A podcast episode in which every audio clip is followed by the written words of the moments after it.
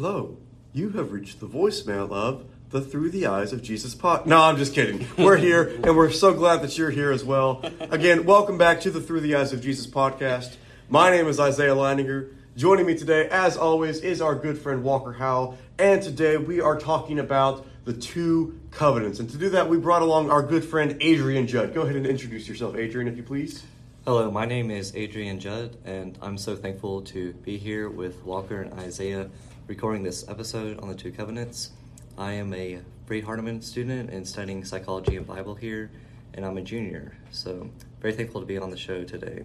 I'm still amazed at how many introductions you're able to come up with. it's, it's a it's a difficult job, but someone's got to do it. Anyway, uh, I may have used that one before. I don't know. Anyway, but today we're talking about the two covenants, uh, and and this is really a key part in season three. Season three, we're looking at doctrinal issues. We're looking at things that kind of split the church, that divide the church because we don't understand what the Bible is saying. And so, what we're trying to do is try, we're trying to clear those explanations or those uh, those difficulties up. We're trying to explain what's happened, uh, what, what's happening in the scriptures and, and what it means for us. Uh, and the two covenants plays a very, very big part in a lot of doctrinal issues. Mm-hmm. The reason that we have a lot of these doctrinal issues that we'll get to uh, later in the episode, we'll discuss later in the episode, is because people don't understand the two covenants. What, what are the two covenants? What are covenants in general? Uh, and why are, why do we have two of them? What are, what are the differences? And so we're going to be going through all of that hopefully today in this episode. So stick with us. We're very excited about this episode. Uh, we're very uh, excited about working with this and, and discussing this topic. And again, this is a very, very crucial topic for season three. And so uh, we strongly encourage you to, to keep listening to this episode before you listen to any other episodes in this uh, series, except for episodes one, one and two.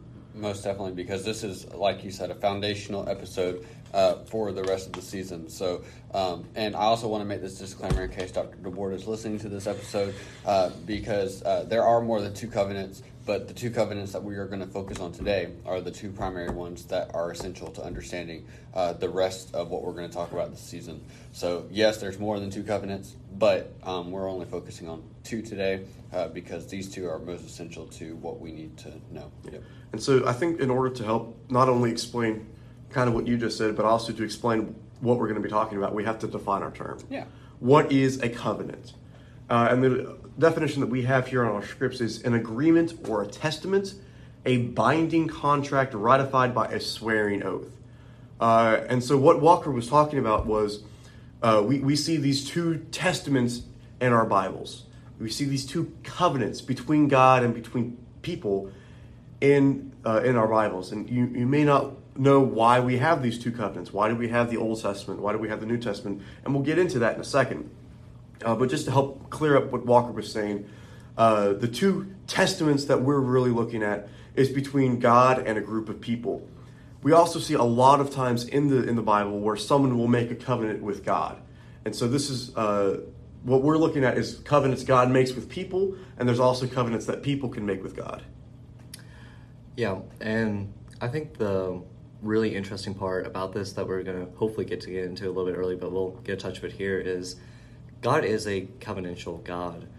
When God makes a promise to someone, it's for a reason. Um, he doesn't just do this haphazardly, right? He's very intentional with who he chooses. He has a very specific purpose in the reason that he is encountering these people. And ultimately, the overarching reason for all that is to point us towards him. Um, God wants to have a relationship with us. And he does that by establishing covenants with people. And it all will ultimately point us to, as we'll see, Jesus. Um, but God wants us. And I think that's a that's an amazing thing. And we don't always understand why, but it is the case. I want to I want to meditate on that for a little bit.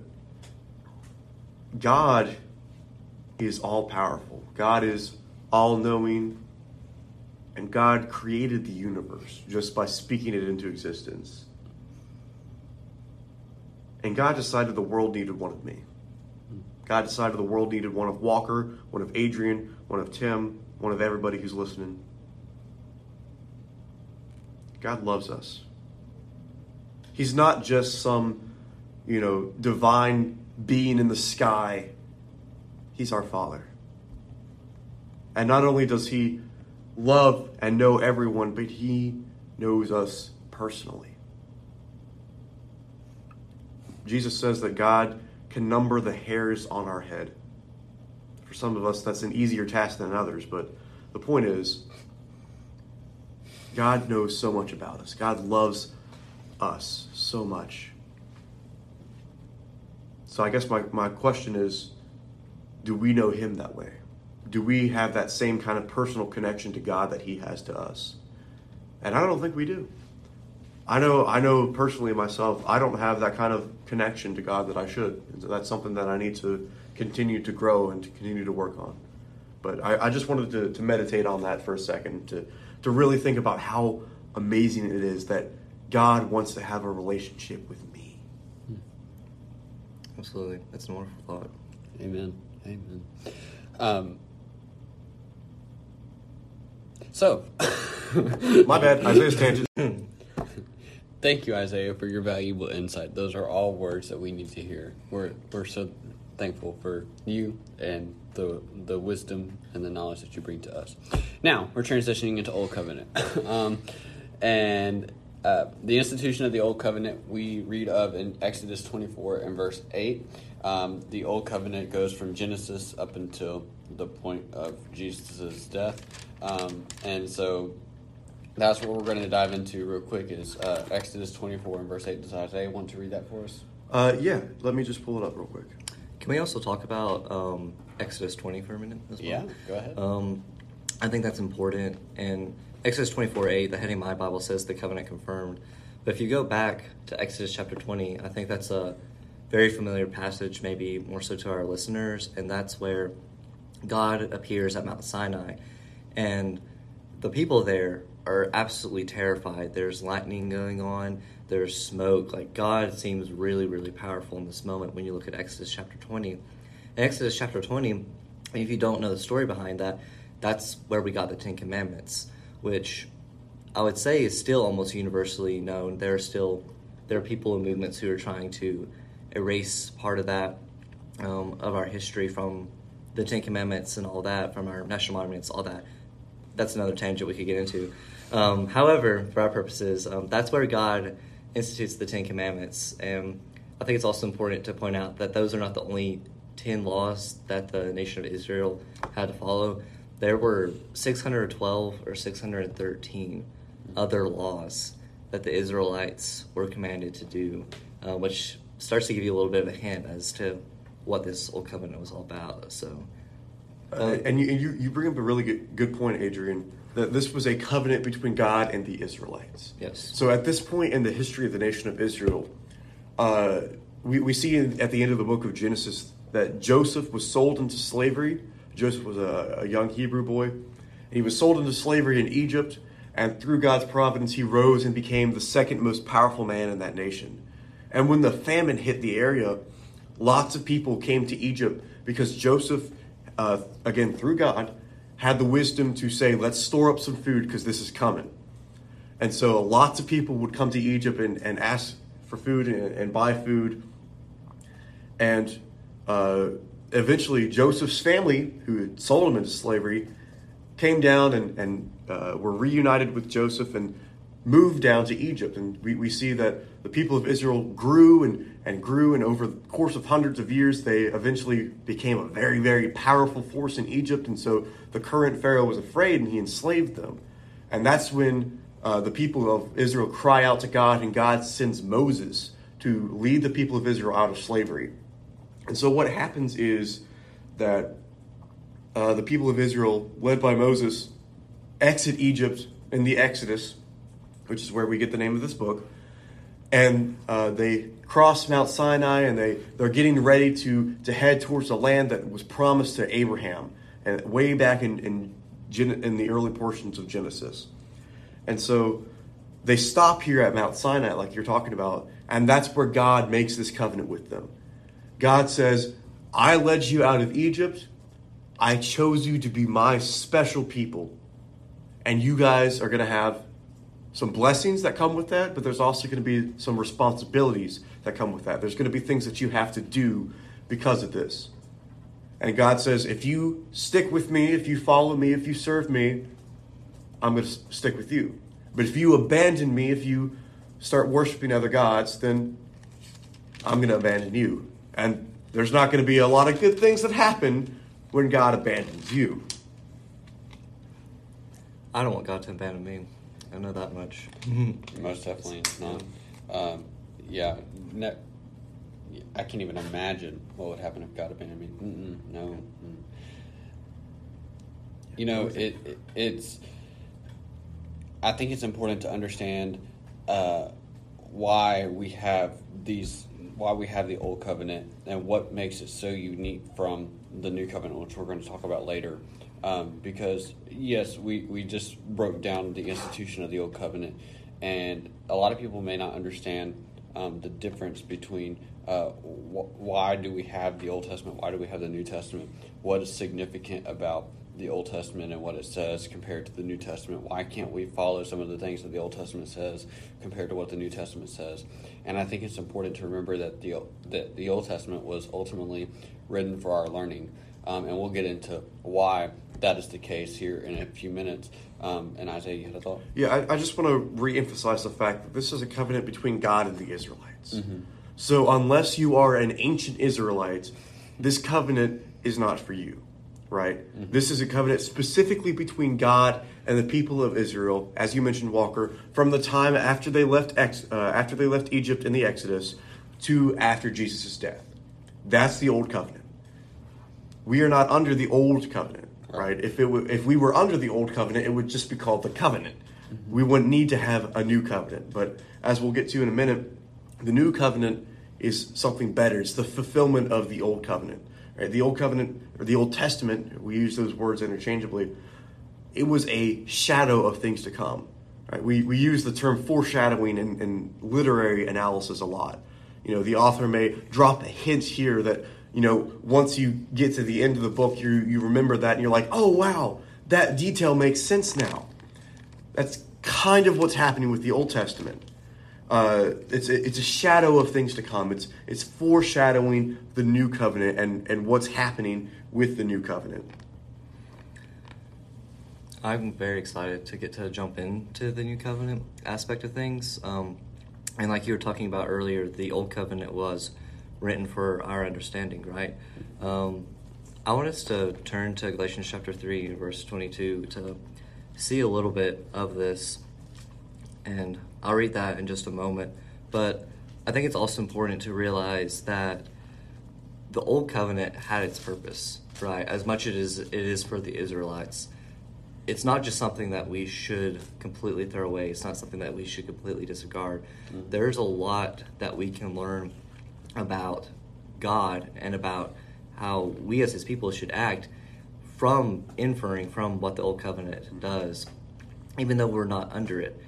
The God that instituted the Old Covenant is the same God that we serve today.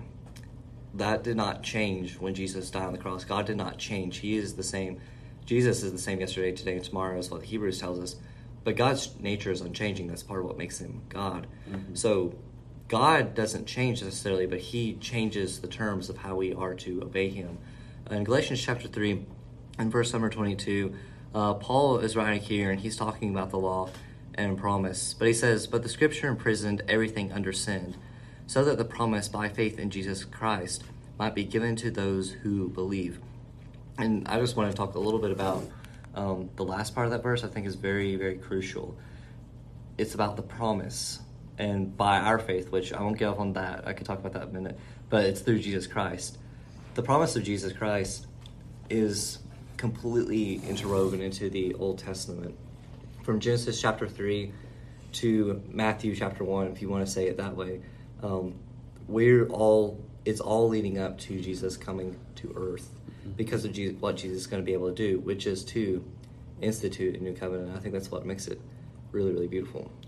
There's a there's a group of us right now that are going through the book of Isaiah together, and the book of Isaiah is a beautiful book uh, describing the judgment that is coming upon the people of Judah, but all, but more importantly about the hope that they have in the coming Messiah. Uh, Isaiah chapter 53 is one of the most famous passages from that book, and it talks about how someone was led as a lamb to the slaughter so that our sins could be placed on him. And we can understand that to be Christ. They might have not understood that. And they definitely didn't understand that Christ was the Messiah. They might have understood that that was a messianic prophecy, that they definitely didn't understand that Christ was the Messiah. Mm-hmm. We can see that now because we're not in the moment. We're 2,000 years after that, and we have more information than they do. Right, and that's. Um, I'm glad you really pointed that out. We have the benefit of hindsight, right? Mm-hmm. We are able to see, okay, creation to revelation oh, it was all leading up to Jesus. Like we can see it so clearly, we can see it so vividly. For these people in this time, they don't know how the story ends up, right? Um, they understand who God is. God has revealed Himself to them, but they ultimately remember that end of that part by faith um, that we saw in Galatians. For those people, they had to have faith that Jesus was going to come, that there was going to be a Messiah, or that God was going to fulfill His promises, and ultimately that comes forth. And God, really, the people that He commends throughout the Bible is people who have that faith in Him, who have that trust in Him that what He says He's going to do, they already believe it. Um, they don't have to be convinced necessarily. And for us, um, we can have faith that God is also going to be faithful by the promises that He has fulfilled to these other people. No, I think it's something else that we should mention uh, that, that would really kind of help sum up everything that we said about the Old Covenant so far is found in Romans chapter 15. Uh, Romans chapter 15, verse 4, Paul says, For whatever was written in former days was written, why? For our instruction, that through endurance and through the encouragement of the Scriptures we might have hope. So, right there, Paul lays out very clearly what the purpose of the Old Covenant was Yes, it was to establish a relationship with the Jews because through the Jews we would have Christ. And so but it wasn't a complete covenant. It wasn't it wasn't the full covenant because like like we talked about everything in the Old Testament is pointing to Christ. And so he says that the Old Testament it was written for our instruction, so our learning, our teaching to help us grow closer to God it was to help us endure through things that we are going through. It was to give us encouragement. And most importantly, it was to give us that hope that we have in Christ. And I think a great place to look at those, all of those, are in the Psalms. Uh, we're not going to read a specific psalm right now, but the Psalms are filled with encouragement. The Psalms are filled with, you know, uh, promise of hope. The Psalms are filled with uh, the, you know, the encouragement to tell you to keep going, to, to endure. Uh, and we can learn a lot from the Psalms. And so I think, I think we should really spend a whole lot more time in the Old Testament than we do because, like we said, everything in the Old Testament is there for a reason. And it's pointing us to Christ. Right. And that last, the end result of verse number four says that we might have hope. And it's really easy to say, yes, that is Jesus. And why why is that so important? Well, we're going to get that into that a little bit in the new covenant, but even before then, um, we need to have hope because life's hard, right?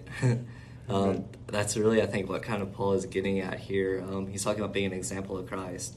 Life's hard, um, and if we can't go through life like just trying to do it by ourselves and without God, it's going to be even tougher. Um, the devil does not make it easy for any of us, uh, especially for the Christian. Um, things could get really, really hard, but Jesus is greater and Jesus is better. And um, getting into why that's the case, I guess we should go to Galatians chapter 5, talk about that for a bit. Um, I think it's most important because of his life. Say Galatians 5? Galatians 5, yeah. Like, what, what was Jesus' purpose and what was Jesus' ministry and life, right? I think that's what a lot of people ask. like, what does Jesus have to do with me? And a lot of times, and at least it's really easy, tempting for me to think, what is what can I get out of faith, or what is the benefit to me? And I don't just do that with faith. I just think about that in, in general in some things, right? It's really tempting just to think about me, and it's not always necessarily a bad thing. I need to be able to take care of myself. I need to be able to fulfill my needs. But the really big key in life, right, is realizing life's not all about me. It's not all about how capable I am, how smart I am, all the things that I can do. But it's about how even in my weakness, when life is really hard, I can find strength in Christ. And Jesus is the ultimate example of denying himself. Um, one thing that I studied last year a little bit is you will be surprised how many times when Jesus is being questioned by somebody that he doesn't say, Well, this is what I say, or this is what I do. He will do that. He is the Word. He has every right in the world to say, This is how you should live. But a lot of times, if you notice, he says, My Father in heaven. Mm. He points back to God. He doesn't just speak from himself all the time. He says, This is my Father. And that, even for the Jews, is almost even more powerful. They respected, they even feared God the Father. And Jesus is pointing them back to this the entire time. And ultimately, um, they don't listen, um, which is sad, but that's Jesus' whole life purpose is to point them back to God the Father. Mm-hmm. And as we sort of use that to transition, um, you know, pointing it back to uh, to God, pointing it back to Jesus, the the whole reason why the new covenant was, uh, or the whole re- uh, the whole um, foundation for the new covenant was based upon Jesus' death on the cross. That's how we know from that point this is this is whenever the new covenant was going to come into effect. And really, uh, it not only takes place at his death, but I think it takes place at his resurrection. I think that the death is the start of it, but the resurrection is the set in stone. This is now the new covenant. This is now what we're supposed to live by, and this is how we should now live uh, the rest of our lives. And so, the life that Jesus lived on this earth, uh, from Matthew chapter one to whenever he was crucified, and Matthew uh, 28, and different things like that. Um, that that was the life that he modeled for us, and then that covenant came into effect whenever he died and rose on uh, died on the cross and rose again on the third day. Isaiah, did you have a thought? Yeah, uh, I just wanted to, to reference Hebrews chapter 10. Okay. Uh, Hebrews chapter 10, the author there says in the beginning of the, of the chapter, For since the law, or you know, the old law, the old covenant, has but a shadow of the good things to come, instead of the true form of these realities, it can never, never, by the same sacrifices that are continually offered every year, make perfect those who draw near. Otherwise, would they have not ceased to be offered, since the worshippers, having once been cleansed, would no longer have any consciousness of sins. But in these sacrifices, there is a reminder of sins every year. For it is impossible for the blood of bulls and goats to take away sin. So, what he's saying there is that, uh, you know, like we talked about, the old law was a shadow of things to come. Right? You, you may remember reading in your Old Testament about the animal sacrifices that they would do. And the animal sacrifices, you know, they had guilt offerings and sin offerings and peace offerings and, you know, uh, praise offerings and just all of these different animal sacrifices that they would do. And God says that was what was required, but it's never what was promised. Because the blood of bulls and goats does nothing for you. Uh, the, the author of Hebrews later says that in order for a testament to uh, occur, a New Testament occur, to occur, there has to be the death of the testator. Uh, we, we think of it as like the last will and testament, right? You know, if, if I, uh, you know, say that I am establishing my last will and testament, you know, and just hypothetically, if Walker, if you were in my last will and testament, I was going to give you something that I own after I die you're not going to get that until I die, right? And so, no matter what it is that I promise to you, you're not going to get that until I'm dead. And it's the same thing here with Christ, right? The old covenant came, it was a promise of things to come. And when Christ died, when, uh, when he died, he established that new covenant. So the old covenant, it's done away with, it's no more. It still has value. It's still important for us to, to look at and to study, but we're not under that anymore because it's gone. It's the old covenant. You know, you know, I think about it like my phone almost. If I have this phone that I have in my hand right now, Which is an old phone. Right. Well, well yeah, it's an, it's an old phone, but the point is, it's my phone. If I drop this and it shatters, I need to get a new phone. Why? Because the old phone doesn't work anymore. It doesn't do what we need it to do. And so when I get a new phone, I'm not going to continue to use the old phone. Why? Because it doesn't have any use. I've used it up. Its its value is gone. And, and uh, again, we still there is still a lots of value in the Old Testament, but we're not under it, right? We are under the new covenant. It's the one that was established when Jesus died on the cross. It's the one that we need to live by, and it's the one that promises the return of Christ. The Old Testament was all about Christ is coming. The Gospels was about Christ is here, and the rest of the New Testament talks about Christ is coming back. Going off of breaking things, um, there's a really cool passage in Matthew chapter 27. Um, and I'll go ahead and read it. In verse number 50, it talks about this is Jesus' death. It says, And Jesus cried out again with a loud voice and yielded up his spirit. He dies. Verse number 51, excuse me. And behold, the curtain of the temple was torn in two, from top to bottom, and the earth shook and the rocks were split. And there's some other weird stuff that happens in verse number 52, 52 with the bodies coming out of the dead and all kinds of weird stuff. The verse number 51 is really what I want to talk about for a little bit. What makes the Old Testament and studying the Old Law so very interesting and also so very complicated? Um, there are some terms that you might have heard us throw around, like the temple or um, all kinds of other things. You're like, what in the world is that if you're listening? You've never heard this for the first time. Um, there's a lot of imagery in the Old Testament that is symbolic for us today under the New Testament, but for these old people in the Old Covenant, this was a very real thing for them. Um, I'm just going to very briefly explain verse number 51. Um, the temple in this passage is not necessarily the temple that um, Solomon built. It has been rebuilt. Um, there's a whole history of temple and tabernacle. I encourage you to study that if you're interested in that. But the really important part is the curtain right here. This curtain is dividing the most holy place from the holy place. And all that is is two separate rooms inside of the temple. The holy place is where the priest, which only the tribe of Levi, there were 12 tribes in all of Israel, only the tribe of Levi who were priests could be in that room. The most holy place was a place that only the high priest could go only one time a year because that most holy place was where it was said that God's presence was. For the Israelites, for the Jews, this was as close as you could possibly get to God on earth, was in the most holy place. There was only one person who could do that out of the entire nation of Israel, even the entire world, that could do that only one time a year. And what's so powerful about that is in this verse, it tells us that this curtain, or excuse me, this veil, this veil was to separate God from man, right?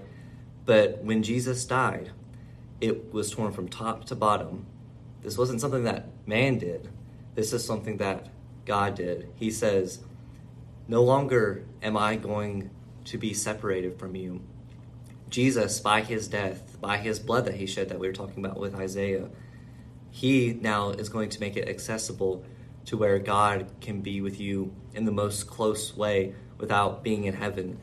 And you don't have to go to a temple to do that today. You have to do that by accessing his blood. And there's a lot of other um, beautiful imagery, but I think that's one of the most vivid ones. Mm. When Jesus says, You can call him Father, and you can be in his actual presence. Um, we can do that when we worship in a special way. We can do that in prayer in a special way. Um, it's beautiful. Those are some of the promises that the new covenant gives us. Yeah, it- it's it's really interesting that you brought that up, and and and how that really symbolizes the fact that we are now under the new covenant, and we can understand that now. But we, as we talked about uh, earlier, we have hindsight as an as an advantage to us. The first century Christians didn't have that; they were still trying to figure out what was going on. The New Testament was was still being written, and so something that happened when, especially when the gospel started reaching Gentiles or people who aren't Jews, uh, there were people who are what we call Judaizing teachers. And they would try to make Gentile Christian converts go through the old law first before they could get to the new law. And Paul dealt with that a lot in his letters, but especially with his letter to the church at Galatia. So we're going to read for you, and Adrian mentioned this earlier, but we uh, didn't read it then, so we're going to read it now. Uh, eight, uh, Galatians chapter 5, and we'll read the first six verses. Galatians chapter 5, starting in verse 1. For freedom, Christ has set us free. Stand firm, therefore, and do not submit again to a yoke of slavery. Look, I, Paul, say to you that if you accept circumcision, Christ will be of no advantage to you. I testify again to every man who accepts, accepts circumcision that he is obligated to keep the whole law. You are severed from Christ. You who would be justified by the law, you have fallen away from grace. For through the Spirit, by faith, we ourselves eagerly wait for the hope of righteousness. For in Christ Jesus, neither circumcision nor uncircumcision counts for anything, but only faith working through love.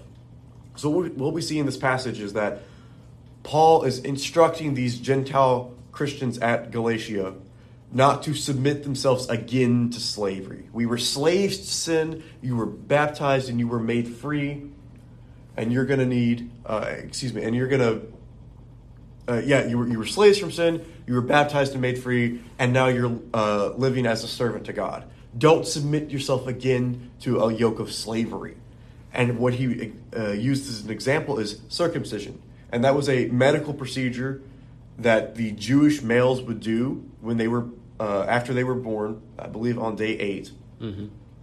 And it was a sign of their commitment to God. It was a sign of their dedication to God and the fact that they were going to keep their side of the covenant.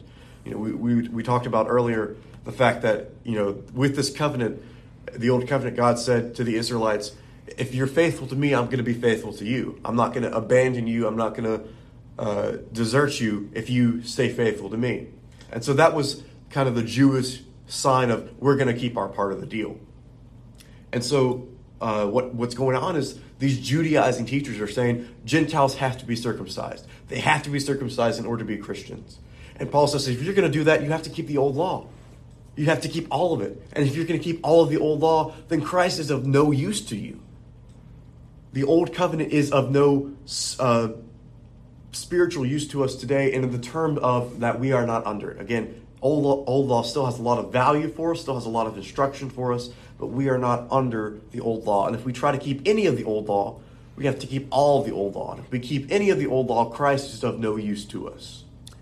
I think it's important to point out what it is that sets us free in Christ and why it's a better covenant. And the short answer to that is our faith. And how we, the way we have our faith uh, in verse number six is through accessing Jesus' blood, which gets us back to a little bit what we're talking about with the blood of bulls and goats. The reason that the blood of bulls and goats can't cleanse is because, as much as God required in the Old Testament, give me your best, give me the healthiest lamb, give me the one that's the strongest. Give me your very, very best. Although they try to give God the best, they can never offer him something perfect.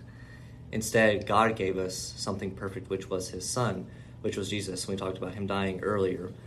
And the way that we have access to him now, what our covenant is, our covenant is not one of circumcision. That's not how we consecrate our covenant. That's how the Jewish uh, men consecrated the Old Testament law. That's how God uh, commanded them to. But for us today, it's by getting access into the blood of Jesus. At that point, there are other steps to becoming a Christian before that. But when it becomes real, uh, per se, or when the rubber really meets the road, is when we are able to access Christ's blood and the waters of baptism. And I think that's a tangent we could get off on in Romans chapter 6. Um, it's a really, really beautiful, powerful passage. But just to say that Jesus is perfect and his blood is so much better than all those other things and it's, it is a better covenant and that's going to be something you hear us all the time say jesus is better um, the new covenant is better and it's what's best for us i also like what isaiah said about um, how when you keep one part of the old testament law you have to keep all of it and for the jews um, today um, you cannot do that. There's no longer a temple. Um, so I know we're going to get into. If we want to go ahead and get into it, um, there's a lot of issues today that people are like, well, um, I want to be able to, for example, um, have be saved like the thief on the cross, right? Um, the thief on the cross asked Jesus, um, "Please, Lord, please save me," and Jesus says, "Today I'll be saved with you in paradise." And how does that work? Um, why was the thief on the cross able to be saved in that way? Can people be saved that way today? Is that still a possibility? Well, the the quick answer to that is no. Uh, and here's why. yeah, exactly, and here's why.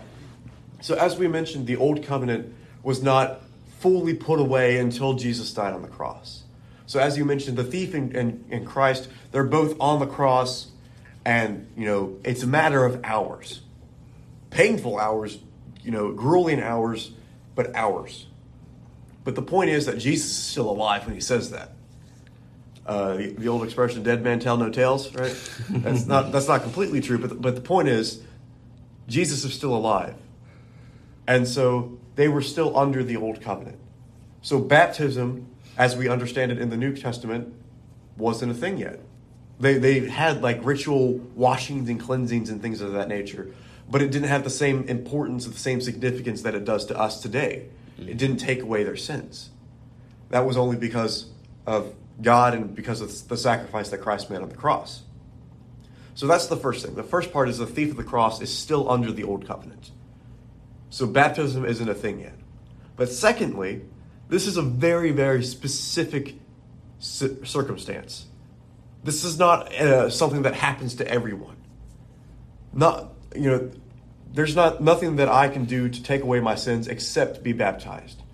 The thief on the cross had another option. He could speak to Jesus face to face. We can talk to God today. We can still speak to Jesus today through prayer, and He speaks to us through His Word, but we can't talk to Him face to face. And the thief of the cross could do that. And so, what's so significant about that is the fact that Jesus forgives sins. Jesus has the power to forgive sins. And so he could say assuredly that the thief on the cross is going to be with him in paradise because of the thief's faith and because of Jesus' power to remove sins. Mm-hmm. We don't have that same access to Christ that the thief had. Yeah. We don't see him face to face. So, yes, Jesus still is willing to forgive our sins. Yes, Jesus is still able to forgive our sins, but not in the same specific way that he did for the thief on the cross. I think it's also important to point out that at this point, um, they're still under the Old Testament. Yeah. Um, Jesus is still alive, like you pointed out. And also, it's quite possible um, at this point, what God had asked for of people is to be baptized with the baptism of John, mm. right? Mm-hmm. Um, it's possible that this guy was baptized by John and then messed up in some big way and found himself on the cross. And in that way, maybe Jesus forgave him because he, of course, Jesus knows all that. It's possible that didn't happen at all. And that this guy was just a Jew who completely messed up and Jesus still forgave him. But the point is, um, they're still under the Old Testament, they're still under the Old Covenant. And where I really want to talk with you guys and what really got me excited to come on the show was if we could go to Hebrews chapter 6 and really talk about today, like for us, what happens when we as Christians today, um, we, when we mess up, right? Um, as wonderful as Jesus is and as powerful he is, we know that he is able to forgive our sins, completely take them off um, of our record against God. And that's a beautiful and marvelous thing. But when I sin, when I mess up, what happens then? And Hebrews chapter 6 is a little bit of what this is talking about, but I want to draw a very important distinction that there is a difference between just messing up maybe one time and completely going against the faith. And we're going to see that a little bit um, in this passage. So, Isaiah, could I ask you to read um, verses 4 and 5 uh, for us first? Sure. For it is impossible, or excuse me, for it is impossible in the case of those who have once been enlightened, who have taste, tasted the heavenly gift and have shared in the Holy Spirit, and have tasted the goodness of the Word of God and the power of the age to come. So, firstly, um, from these two verses, I just really want to point out when we become Christians, it is a powerful, powerful statement. Um, we get to share in the Holy Spirit, as it says, we get to taste of the heavenly gift. We have to, we get to taste in the goodness of the Word of God and the power of the age to come. God is working through us in this process, okay? And um, it's an amazing thing. It's really powerful to pronounce um, that Jesus is Lord. Um, in verse number six, though, um, it says this and then have fallen away to restore them again to repentance, since they are crucifying once again the Son of God to their own harm and holding him up to contempt. Now, like I said earlier, um, I think that there's a distinction between what this verse is describing. Also, um, I think it is Second Peter chapter one at the end of that passage. It talks about the dog. Um, uh, it's actually Second Peter chapter two um, is talking about the dog who vomits and goes back to their own vomit. I think this is different uh, than what we read in First John about staying in the light as he is in the light. I think what this passage is describing is a Christian who has decided to put on Christ and who, and it's not always about what I think, it's also about what the Bible says. I'll make that very clear. There's a difference between turning your back completely away from Christ and going a complete opposite lifestyle and just messing up one time, right? Um, I think it can be very discouraging as a Christian to know if I mess up one time, I'm just completely putting Christ on the cross again, right? And I think mm-hmm. we've heard that sometimes, and we've been told that, but I don't think that's exactly what he's saying. Um, and this in this passage, it's talking about the one who goes completely against Christ, do. Uh, yeah, I just wanted to quickly jump in there and and kind of help make that distinction maybe a little bit clearer. Yeah. So we're all sinners. I think I think we've yes. we've said that several times on the show. Each and every one of us has our different set of struggles, different set of temptations that we have to go through. And as Adrian was pointing out, yes, each and every sin is, is bad. We should try to avoid all sin. But the fact of the matter is that we're human, we're weak, and we are going to fall short. And that's why we need Christ. Right. Uh, but like you, like you were saying, there's a big difference between slipping up and a, and uh, turning your back on God. And I think to help us make that distinction, I'm going to read 1 John chapter 3 and verse 4. He says, Everyone who makes a practice of sinning also practices lawlessness. Sin is lawlessness. So what he's saying there is that sin, you know, you, you can practice sin. Just you like you may practice basketball, you may practice an instrument, you may practice whatever it is that you're doing. That takes repeated action, right? And so, yes, all sin is bad. We should try to re- avoid all sin and we need to repent when we do sin. But the idea is that it's the practicing of sin, it's the lifestyle of sin that is really what's going to condemn us instead of one time we mess up and we're done, right? Right. And that gets us into um, verse number nine, um, which he is talking to those who are faithful, right? The whole book of Hebrews is to tell us that God is better. But he says that we can have confidence in our faith. And I was talking to you guys earlier about how I don't like lengthy readings. Um, I'm going to try not to do it too lengthy on this reading, but I do want us to look at verses um, 9 through 20 just a little bit because I think they tell us a lot about who our God is that we serve and what he has to say.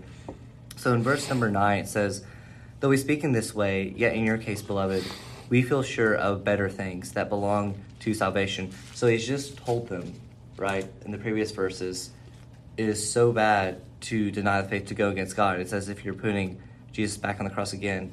He says, in your case, we feel better, better things. Um, we know that you are trying your very, very best.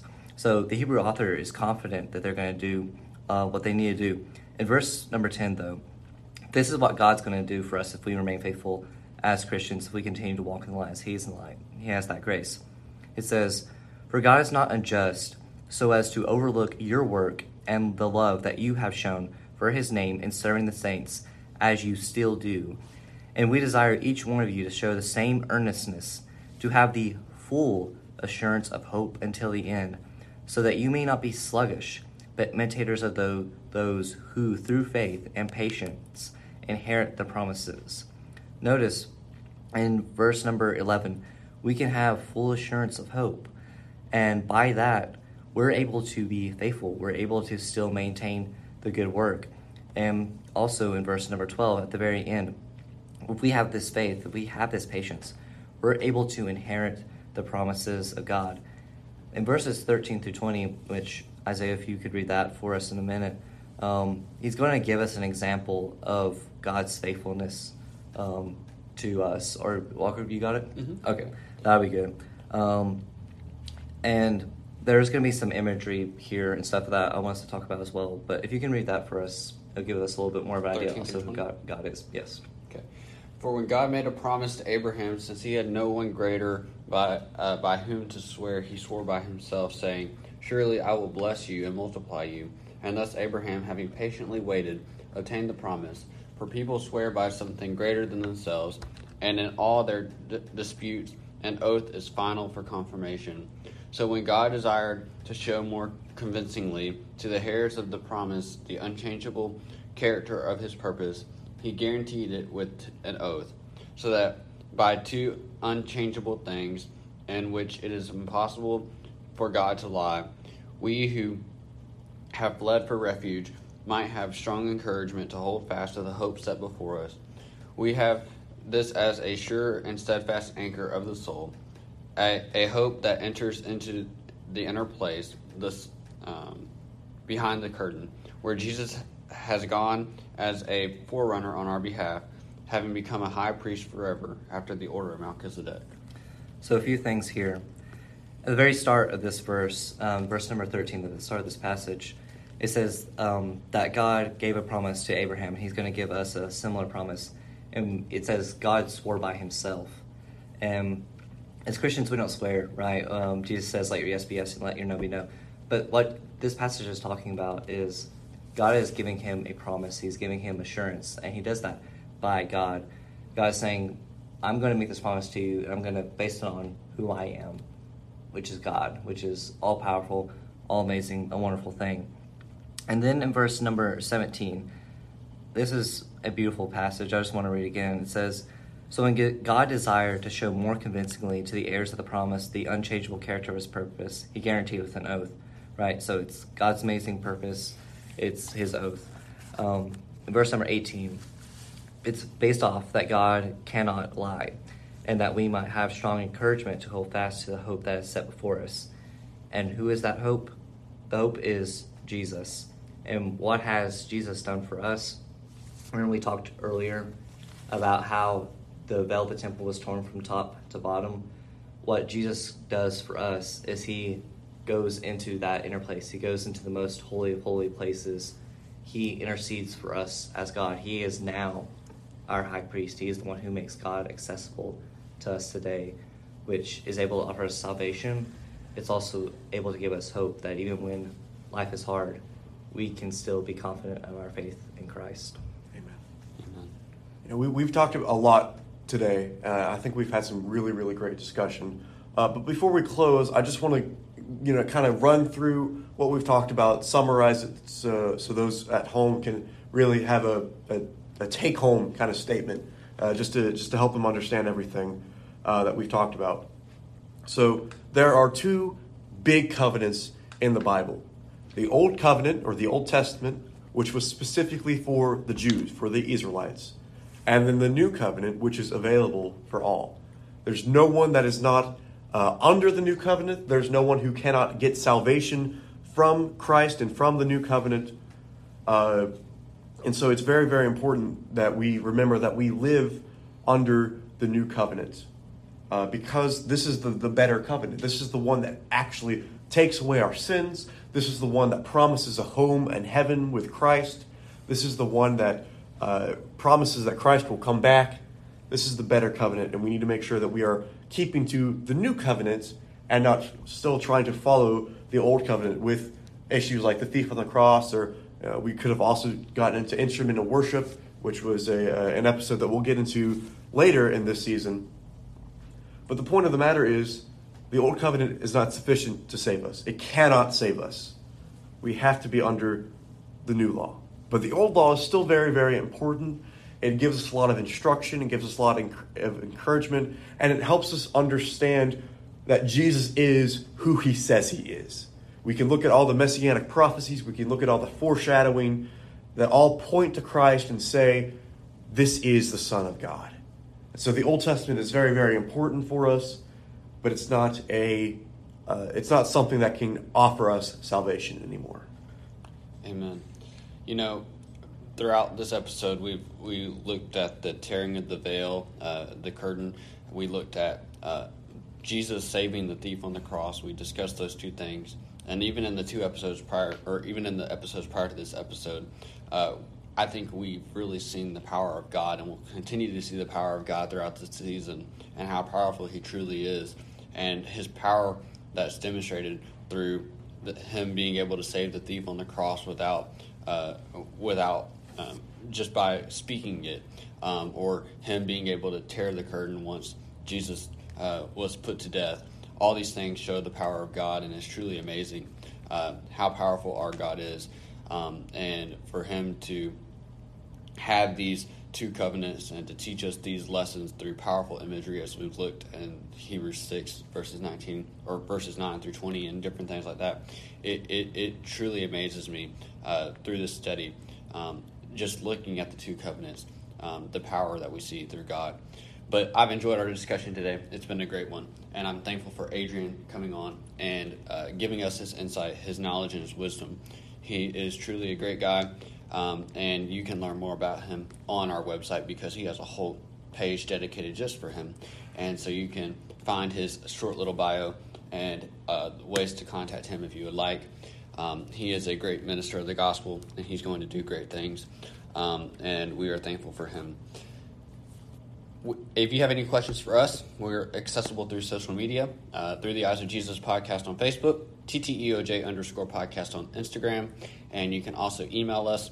Uh, you can find that email on our website, tteoj.com, and you can contact us by phone, 731 439 9671, and we would be happy to answer any questions you have, take any suggestions that you may have, uh, and maybe even study with you if you would like. Um, we would love to or I would love to at least come and talk to congregations about podcasts. Maybe Isaiah would tag along with me if he wants, or Tim. Um, I don't know, uh, or I don't know. Someone may join me, they may not. Um, but nonetheless, uh, w- we would love to talk to you um, and whatnot. And so feel free to reach out and uh, let your request be made known. Anything else to add before we close in prayer, guys? All right, let's go to our God, Father in prayer. God, we love you and we're thankful for this day. We're thankful for this time that we get to come together. We get to open up your word. We get to dissect what your word has to say regarding this foundational uh, topic uh, for this season regarding the two covenants. We're thankful for everything that you have done for us. We're thankful for your word. Not only are we thankful for the Old Testament, for the lessons that it teaches us, for the stories that we're able to read and learn from, we're also thankful for the New Testament because the New Testament was made possible by the ultimate sacrifice of your Son, and that is the greatest sacrifice that we've ever been given. He was the perfect sacrifice, and He has uh, set out the plan of redemption for us, and it was um, and it was even uh, made more beautiful whenever He died on the cross for us. And now we strive for that hope of heaven one day. We pray that we can remain faithful to you and keep uh, keep hold to your promises and uh, strive to live a faithful life in accordance to your will.